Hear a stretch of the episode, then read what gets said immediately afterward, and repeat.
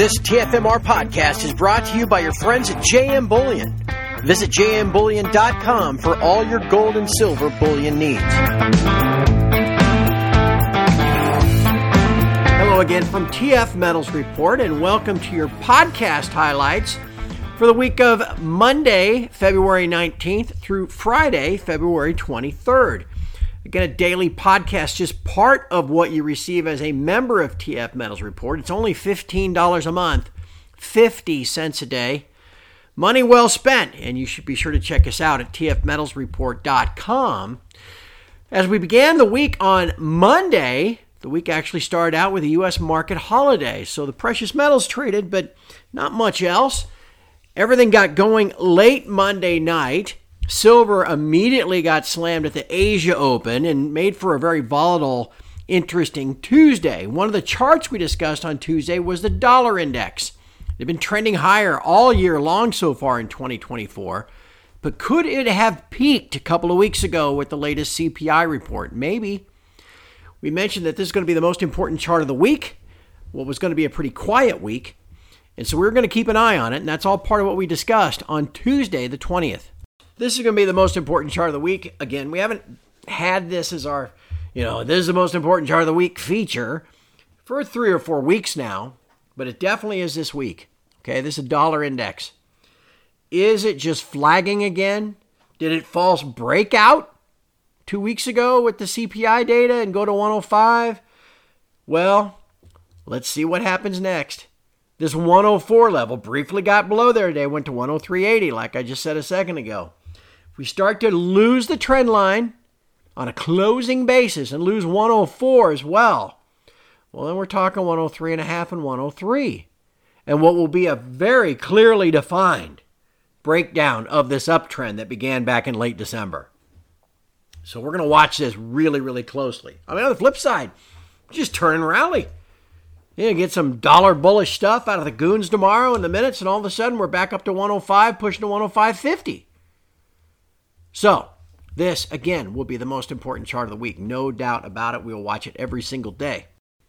Even though the dollar's been rallying all through the first six or seven weeks of 2023, and even though nominal rates have been rising, and even though rate cut expectations have been falling, price of COMEX gold has actually held in pretty well. It's only down about 2% year to date and has been in pretty tight box. You could say roughly between 2000 and 2080 but actually spending a lot of time just between its 200 day moving average as support and its 50 day moving average as resistance.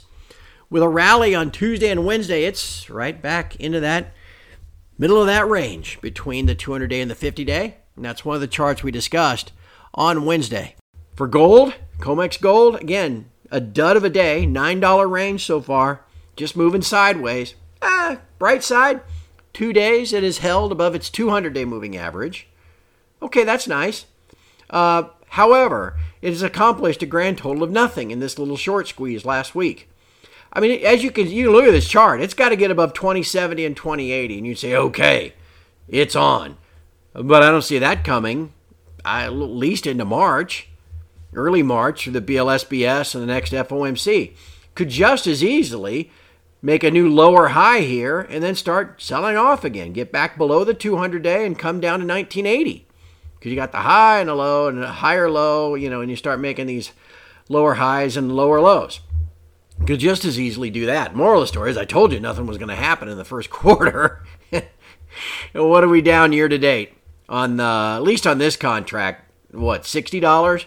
But in terms of front month, we finished last year at twenty seventy two. We're twenty three. Well, we're down two percent. On Thursday the 22nd, we got into the weeds a little bit with Newmont Mining. I've held this stock off and on, mostly on, for the last six or seven years. And it never seems to go anywhere. There are periods when it goes up, but then there are even more sharp periods when it goes down. And if you look back over time, after this most recent earnings report and the market reaction on Thursday, Newmont is now at its lowest price in five years. In fact, it's at the same price it was 20 years ago. So you can use something like Newmont to trade in and out of the miners, I suppose, just like you can use something like the GLD if you want to trade something that gives you exposure to the gold price. However, if you want to accumulate real wealth, you own physical metal. And if you want to own a long term mining share that actually has ups- upside possibility, it's definitely not Newmont. You want to look someplace else. And that's all part of what we discussed on Thursday, the 22nd. Then there's this Dare I put out a tweet belittling and sacrificing the sacred cow of Newmont today?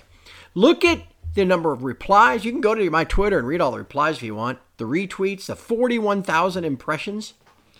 I hate this. I mean, again, Newmont, I'll show you the chart's right below. You can look at it right now. I'll get to it in a second. Newmont, same price it was 20 years ago. That is a problem of management. Bloated management. Well, they're, you know, they're all in sustaining costs. Well, then do a better job of managing those costs and eliminate your senior vice president of that and your executive director of this and all the layers of bullshit. Streamline your company. No other industry would allow this crap.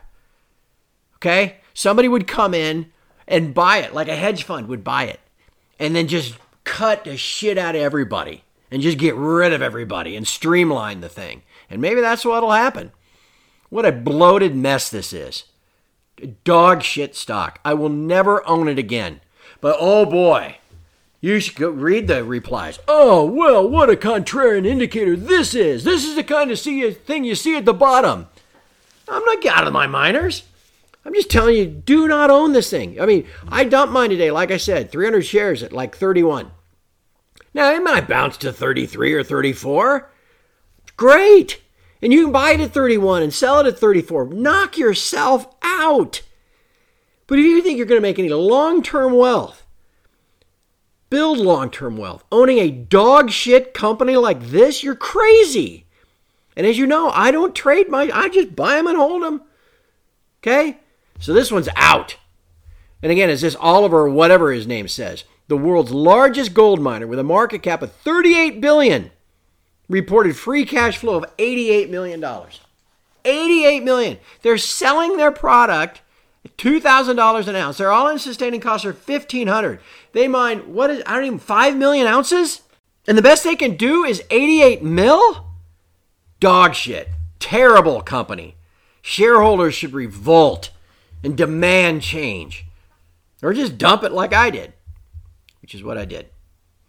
Okay, uh, here's your Newmont stock. Again, this is the monthly chart of Newmont going back 20 years. And you can say, well, it's getting back to where it found support 17, 18, and 19, and that's true. Then it's probably going to bounce, right? But I'll point out to you it's lower than it was in March of 2020 when the metals were dumping and silver was 12. Hmm.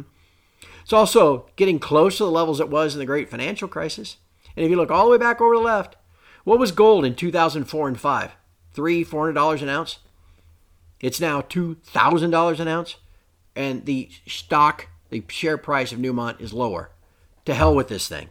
Why, again, this gets back to the, the post I wrote in January 2013. Why even own these stupid things? Why? Well, I've got, I'm going to get some alpha and some leverage. Yeah, with some. You got to be pretty damn careful. You can't just, you know, anyway. And on Friday, February 23rd, we will end the week with the same chart that we started the week with. That's the dollar index. Of course, gold doesn't always follow the dollar index every single day. There are some other factors, nominal interest rates, rate cut expectations, that play a role, but having the dollar index move up or down can generally be a headwind or a tailwind. I've certainly seen it as a headwind so far this year, as the dollar, as you can see on this chart, has been trending higher ever since the last week of December. Could it, though, have peaked? And if it has peaked, that ought to help us out as we get later into this month and into March. So we've been tracking the dollar index all week, and as you can see on Friday, it tried to sell off, only to rally late and finish the week right below that 104 level, which is pretty important support.